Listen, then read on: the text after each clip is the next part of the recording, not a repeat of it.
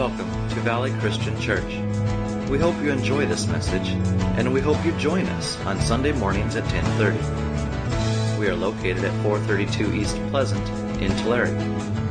After the message, take a moment and visit our website at vcctulare.com. It is our prayer that ultimately you learn to love the Lord with all of your heart, soul, mind, and strength. We are just racing through John 14. We're in verse 2 today. John says that I'm going to prepare a place for you. In my Father's house, uh, there's a safe place for you, and all you have to do is believe. And we start to really think about, uh, he talks about how there's just so many rooms there. And uh, King James actually uses the, the metaphor mansions, and the NIV says rooms. And, and it almost overwhelms us to a point when you start thinking about, that's a lot of rooms. Man, the cleaning crew, I, you know. But, you know, we get to the point where we start to understand the Word of God. We start reading Genesis 1 and 2, and we start to, to really understand that He created the whole world. Then it puts it in perspective. It's not that big of a job to prepare a place for us, a safe place for us.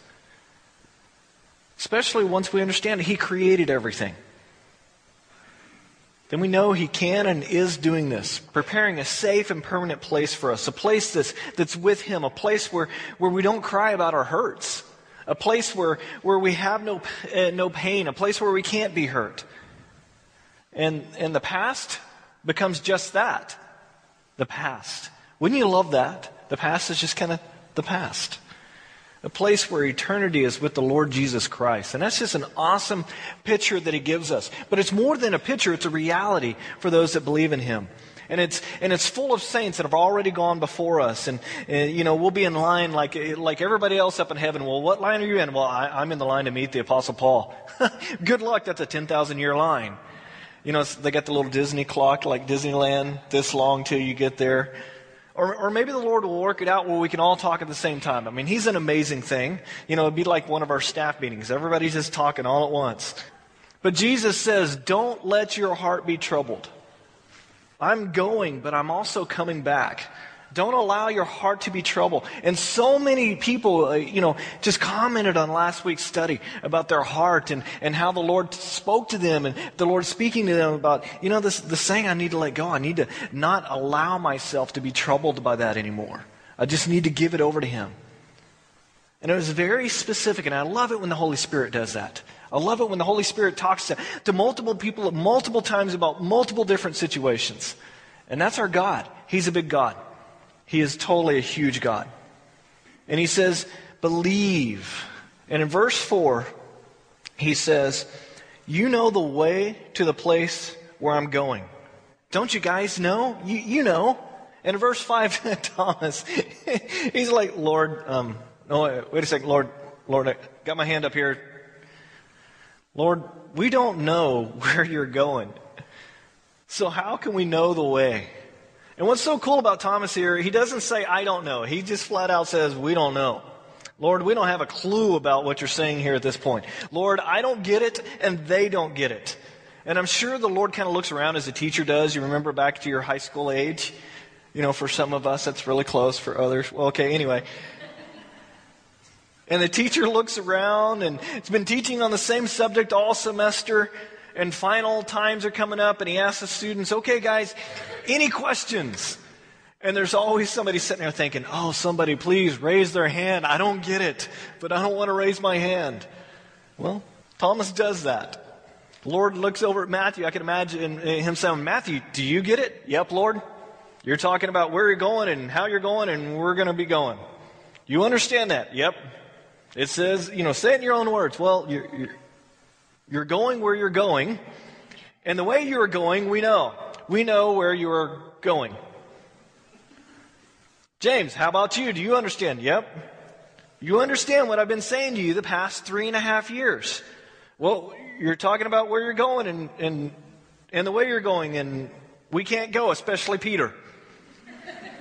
Jesus answers to Thomas.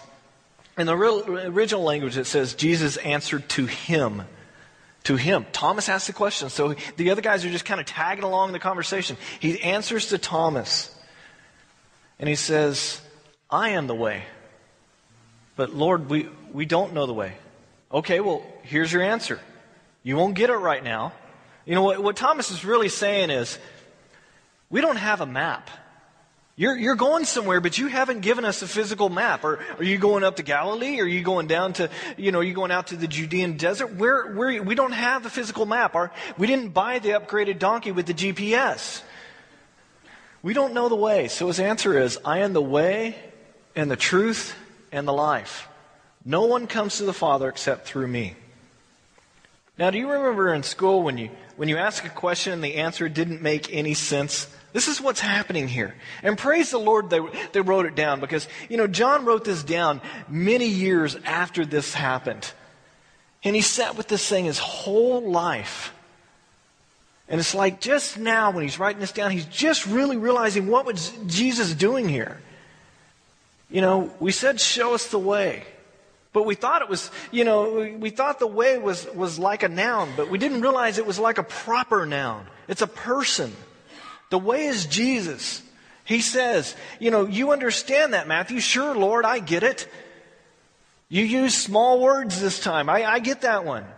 But I don't think they really got it completely. Just as many of us, as we go through life, uh, you know, we, as we go through life, we don't always get it, and maybe later on we start to, to realize it. They've been with Jesus for three and a half years, and they're still not getting it completely. And I love it when the Lord teaches us something that we thought we already knew. You know what I mean? You think you figured something out, and the Lord comes along later in life and goes, No, you, have been wrong for like 20 years, Alan. You know, when a teacher sees a child, you've been teaching it for a long time. Or maybe a mom sees a, a child, or a dad sees a child, and it just clicks in their head. Then you're like, They just got it. This is what's happening here. I am the way and the truth and the life. Do you remember way back in the beginning of John as we were studying, we were writing down all the I ams. And almost every chapter, there's a point where he says, I am, and he says something else. I am the bread. I am the water. Before Abraham was, I am. And now in one sentence, he basically gives us three I ams to, to really just chew on. You know, the, the Lord's just totally given them a ton of stuff to cram on right before the final. And, and, and just in a few hours, it begins their, in a sense, their final in life. I, I don't want to, you know, use the school analogy too much here. But it's like they're fixing to get to this point in life where they're, they're really going to go through this test, and they have no clue they're going to be going through it. And Jesus is really just kind of giving them the review. And it's like all term, they haven't been listening. They have, but they, they kind of haven't. I am the way. You know, there's going to be times in your life when you feel like you're out there in a jungle. And you're going to be hacking away at that jungle as best as you can. And your blade is starting to get dull because you've traveled a long way in that jungle. And you're getting older and your back is starting to hurt and you know and, and finally it just all falls apart. And when you get to a point and say you say there's no way through this jungle and you look around and you're going i'm off the path. I don't even i don't even see a path. That's why i'm hacking my way through the jungle. There is no path. And in desperation you say there is no way. And basically you just plop down in the middle of the jungle. Night is falling and, and you know you need to get to safety. And you say I don't know the way, and you throw out a prayer. Lord, can you just part this jungle like you did the Red Sea? That's what I need at this point. Lord, show me the way. Lord, I need to make a decision. I'm trying to, you know, decide on this relationship or, or that relationship. I'm trying to decide on whether I should go with this job. Lord, are you there? Are you out there? Everything I've done for you, Lord, where are you, Lord? Hello? Hello? And he says, I'm right here. You don't have to shout. Well, I, am really frustrated right now, Lord, to be this far along in life. And, and I thought I was going the right way, and I realized I wasn't going the right way, so I turned around, and I got back to this point, and I'm still lost. Where's the way? Where's the map, Lord? They gave me a Bible, you know, it's around here somewhere. Let me go dig it off the shelf. Let me go dig it off my pile. They said it was the road, road map, and I don't get it. Where does it say, should I take this job or that job? Where does it say that? I read like seven pages and, and didn't find a single thing. Jesus says, Well, The Bible wasn't the way. The Bible isn't the way. The Bible is the way to the way. The Bible is what points toward Jesus because He is the way. And I don't understand the way to the way. It's dangerous out here, Lord. It's stressful here, Lord. Can I get a little help? Can you shorten this time period down a little bit, you know? Or maybe something we could, you know, understand a little bit easier? So you're you are the way, Lord. Yes. You, yourself, you are the way. Yes. The only way. Yep. I am the way. Or maybe you go, my life isn't a jungle at all. My life is like the desert. I can go this way, I can go that way, I can go that way, and I can go that way, and there's just sand everywhere. And I turn around, and the only thing I see are footsteps, and they kind of get blown away with the wind in the desert. The sun's burning down on me, and I'm out of water, and I'm really thirsty. See, when I was younger, things were no big deal. I would figure out eternity later on. I would just deal with those godly things when, when I get to a point in my life where, you know, it's time to think about that. But I'm finally admitting I can't get out by myself. Many people actually live the proverb that says, and it's Proverbs 14:12, there is a way that seems right to man, but in the end it leads to death. I actually walked down this path, Alan, and it's leading to my death. And I turned around and I finally realized I haven't made any progress whatsoever. The only landmarks I see are the footprints. And Jesus says, I am the way. Have you ever been so not satisfied with an answer from somebody? A lot of people, a lot of us have been not satisfied with that answer because that's a short term, you know, we're looking for the short term answer. That's the long term answer. The long term answer is, I am the way, live in me, abide in me, do those things that you, so you become more like me. But the short answer is what? Get me out of this situation. Help me today. Get me out of this immediate situation. That's the short term answer. And that's the one we're satisfied with. But this other answer, we dismiss it because life is just so busy. And Jesus says, I am the way. I am the way to do things. I am the way to operate. I am the way to function in life. I am the way to what? I am the way to make a decision. Lord, I um, Lord, I, I want um, Lord, uh, what should I do here? Lord, I, I need some advice. You know what I'm going to do, Lord? I'm going to set an appointment with the pastor. Pastor, what should I do? And many times, as, as I start to mature in the faith, many times I start to realize I don't need to tell people what to do. I need to point them toward the way. I don't know what you, I don't know what you should do in this situation. I got a couple of recommendations, but I'm not going to tell you exactly what to do. I'll pray with you about that. I'll help you sort out the options. And I would advise people not to do anything until they go to the Lord. See, because if it's an important enough decision to seek out the pastor, then it's an important enough decision to seek the Lord. You need to spend time before God with the questions that you have. Any good Bible study leader, any good you know, disciple, any mature Christian will not tell you what to do. Now, there's certain times when you need somebody to say, do this. That's what parents do to a two year old. And they still argue. Why? Why? Why? because I'm mom, I'm dad. That's why. Because if you try to explain it to them, they won't even understand. But most of the time, we need to point people to Jesus. Jesus says, I am the way to do everything. I'm the way to think about everything. And not only am I the way, I am the truth. I am the truth. I am the. What does that imply? It's singular, the the truth. And it means that anything that disagrees with what Jesus said or did is a lie or it's lies. See, the Lord is, is really narrow on some things. You're the truth? Come on, Jesus.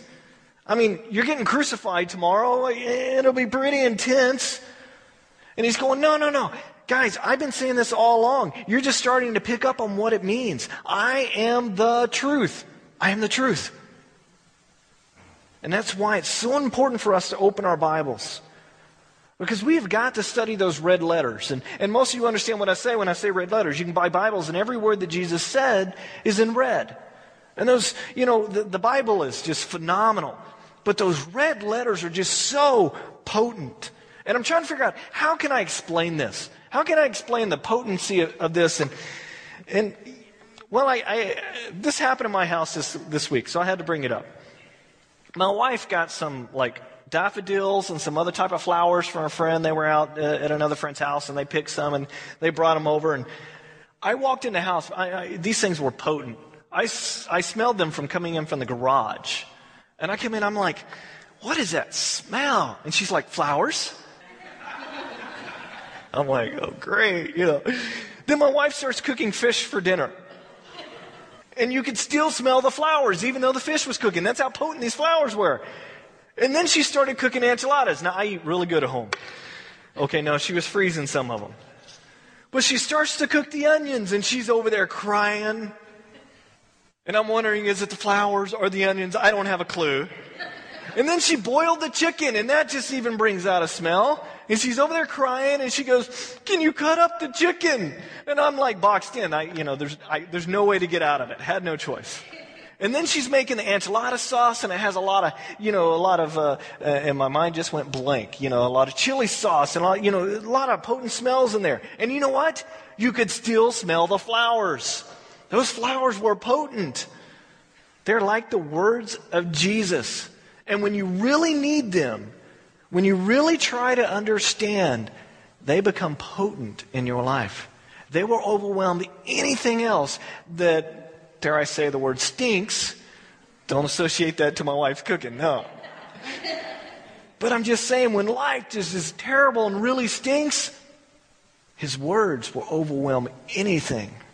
When you think that there's no way I can understand it all, guess what? You're in the same boat I am. You're, you're right. You're never going to be able to understand it all. That's the maturing process that he puts us through.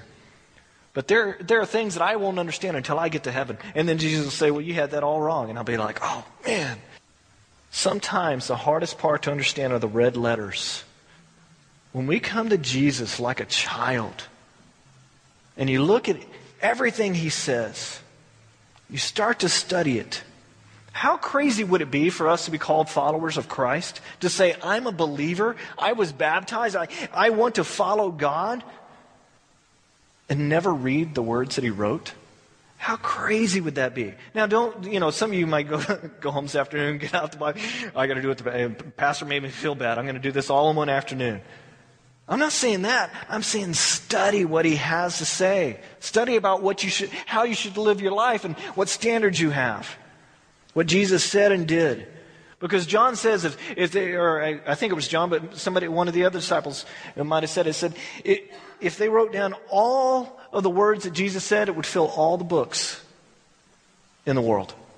But they did write these things down. They encapsulate who he was and what he did. And, and it says, the word says, study to show yourself approved. It is so important for us to know what Jesus says. But let me warn you one thing about this. When you study what, he, uh, what he says, and, and I, I don't mean just quickly read through it, but actually study it, you'll start to understand when he says, I am the truth. That means anything that disagrees with what he says is a lie. A lie. Lord, well, that sounds really, really narrow. And what would Jesus say to that? It is narrow. I told you guys it was a narrow path. But, but Lord, we, we don't do narrow nowadays. I mean, we, we like things all broad in this day and age. We like, I mean, we, we want to be tolerant. And he gets a, I can imagine him getting a smirk on his face and saying, Yeah, you got it all figured out, don't you? It's working out really, uh, you know, really nice for you. But Lord, it is narrow. And he says that in every situation, narrow is good. Especially, you know, when you, you, you get down to life or death situations. Well, what do you mean?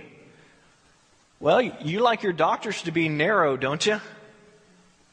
Or do you like it to be broad? You like it when they run tests and they say, what? We're going to narrow it down.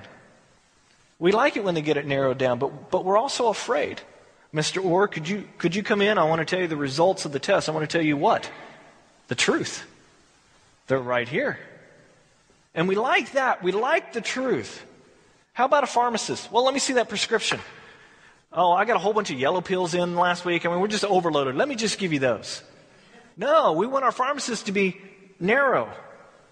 When I was in high school, my senior year of high school, I, I, I, tell you, I mean, the Lord's taken me through a lot of routes, and, and I've had a blast, a lot of things. But my senior year of high school, I worked as a student surgical assistant. Uh, we had a health occupations program in Texas. So literally every, every uh, day, I would get up, uh, you know, at 4 in the morning and be at work by about 4.20, 4.30, depending on, yeah. And then I'd work till 10 o'clock. So I would go and help patients. I would go get them, you know, bring them down to surgery. I'd clean the surgical rooms. And ever so often, the doctor would say, well, why don't you scrub in? And I'm like, yeah, you know, let me do that. Well, back in 1989, I shouldn't have said that. Um, back in high school,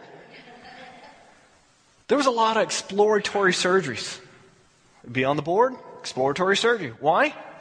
They couldn't narrow it down. Technology wasn't as good as it is today. Today, there's not as many exploratory surgeries. They still have some, but they kind of have an idea of what they're going in for because technology has changed. We like it when it's narrowed down. Narrow is good. And we could go on with this forever with so many different examples. I mean, I like it when my pilot is narrow, don't you? Well, I don't need the runway. I'll land in the trees today. I don't need to find Hawaii. I mean, I, I kind of know where it's at. We'll just fly around out there and, and find it. I don't need the coordinates. I love it when the pilot of my plane is narrow. Broad minded, that's for something else. I mean, broad minded is for 31 flavors or a buffet. Broad is for stuff that doesn't matter at all. Narrow is for everything that is life and death. I challenge you to find one thing about life and death that isn't narrow, and I'll just shut up. Probably going to get a couple emails this week on that one. Found one. So, why are we so offended when God comes and says, This is the truth? There is a way that seems right to man, but in the end, it leads to death. I'm sorry about that. There are parts of that that I don't like. Why? Because I like to be right. Don't you? There's a way that seems right to man, but in the end, it leads to death. He says, I am the way, I am the truth. And then he says, No one comes to the Father except through me. And as if he has never said this before, he'll say it again. I am the way, guys. I am the door. I am the gate. Not, I will show you the way. Not, I will tell you the truth. Now, those, both of those are true. But it's beyond that. See, the baseline of everything is truth. Therefore, he will never lie to us. And this is what's so cool about Jesus. First of all, he tells us the truth. Secondly, he usually gets to the point. He doesn't beat around the bush, he doesn't take a long time to do it especially when he decides to tell them. I mean, remember, three and a half years he spent with them. These are his closest friends, and he loved them. He, he laughed with them. He spent time with them. He went through storms with them, and he's fixing to die for them. And before I do this thing, I want you to know that I am the way. And you know what's sad about Christians today? They've learned to take this great truth and use it as a club. They've learned to go to street corners or wherever else and say, I learned in, in John 14 and the pastor said that Jesus is the way and Jesus is the only way. So, so you can take your Buddha and you can. We use it as a club. See, Jesus, he waits for three years and tells his very best friends on earth, after he's loved them. You see, his, his entire ministry was about grace and mercy and truth. And it was so effective in the way he used it because he built relationships. He didn't go out on the street corner. Now, there were times when he challenged people. Don't get me wrong. There are times when you need to stand up and say, I know the truth. Let me challenge you. But he built relationships. It was so effective, you know, effective that prostitutes were inviting him over for dinner and not because they wanted to get paid. because they wanted to know the truth. Tax collectors, and, and we don't have any clue the stigma that, that was put on tax collectors. I, the closest thing I could think of is terrorist. Terrorist inviting you over and you going over to tell them the truth. That's the kind of stigma that was on the tax collectors. And they were saying, Will you come to dinner and bring it? Go ahead and bring your disciples. I want to know the truth. The church has been so impatient to conquer the world for Christ that they've run over those whom Jesus would have been invited over to their house for dinner. See, Jesus is the epitome of mercy and grace. He is the one that came to seek and save the lost. He is the one that said, I am not willing that any should perish. He is the one that said, I am going to prepare a place for you. And I want you to know that after all the work, I am the way, and you need to accept that. I am the way. I am the truth. I am the life. See, true life begins in Him. This is not the life. Man, if this was the life, we're so frazzled. We're so just weary. This is not the life. Jesus is the life. See, in John 10, he told us that, that, he came to give us abundant life. And ever since that, I, you know, I've learned that, that I'm trying to figure out what that looks like. And ever so often, he gives me that picture of what abundant life is. And he, he puts a little bit of that abundant life into my life. Hebrews talks about rest. Matthew talks about rest. And it takes Jesus for us to actually enter into that rest. See, the flesh, it cannot lead us to rest. The flesh can't lead us into what Jesus has for us. I am the life. You got to read First John, man. If you get a chance, it's all about light and life. And I'm looking at the clock, and I'm getting out of time today. But I do want to talk a second about giving ourselves over to that life. Because we're going to have something special to end with today. Azariah Gerald's and uh, Russell Jenkins, they're both going to be baptized today. And that takes a person, and it's such a blessing when it happens at a young age, to say, you know what? My life, that's what it should be about. I recognize the truth. I recognize the light in my life. Do you know the other day, uh, Azariah was totally witnessing to a friend of his. He's like, Do you want to know about Jesus? His friend's like, Yep. Well, let me tell you. I'm like, Dude, man, this kid is going to just. When's the last time somebody asked you to tell them about Jesus? When's the last time you asked somebody, Do you want to hear about Jesus? Do you want to hear what Jesus did in my life? Because my life was terrible. My life was terrible before Christ. Let me tell you the way of destruction. That's man's way. Then let me tell you about the way of life. That's Jesus Christ. To be able to say, let me tell you about the way, the truth, and the life. But it starts with loving them first. That's what it starts with. Because without love of Jesus, the truth will just be ignored. The truth will totally be ignored. So, what we're going to do is give us about 10 minutes. We're going to clear the stage, and then we'll ask you to come on up, and we're just going to get up here as a family and baptize these two kids. It's just going to be, I mean, it's just, just what a blessing it is. So let's pray. Lord, we're so thankful that you are the light of this world. We're so thankful that you are the life of this world. We're so thankful that you loved us enough to come down to this earth and live like us, go through these terrible things that you went through, experience life at, at its worst and die for us on the cross. But the greatest part of that story, Lord, is you rose from the grave and you gave us eternal life. All we have to do is believe. We thank you for these two young men. And we pray that we step up, uh, that we step up to the plate, that we take that responsibility to raise them in the way that you would want them to be raised, that we support the parents, that we support the family as they raise them. And as we're all one family, that we're just the greatest example to these two young men. That they mature in the faith. That they never forget how to say, Let me tell you about the one who saved me. May we look at them, Lord, and Be reminded of, of how great your love is for us, how great your life was and is for us. That it might encourage us to go out and say, Do you want to hear about my Lord and Savior?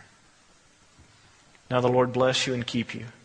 May his face shine down upon you so you reflect him in this life.